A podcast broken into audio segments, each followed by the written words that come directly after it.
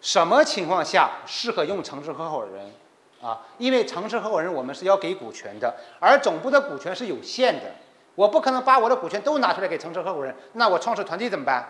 我的员工怎么办？投资人怎么办？啊，这是不可能的，啊，所以城市合伙人他是一定阶段、一定范围内的这样的一个特殊的加盟代理。你可以理解，城市合伙人是你传统加盟代理中的旗舰店，它适合在爬升阶段的企业来做这个事情。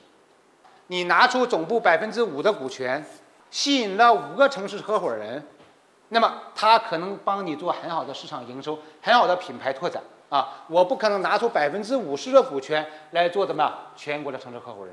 当我品牌足够强的时候，城市合伙人对我的价值其实就不明显了。所以我刚才说，城市合伙人适合你在爬坡阶段，来让你快速的起来啊！这个是对待你来说是最有价值。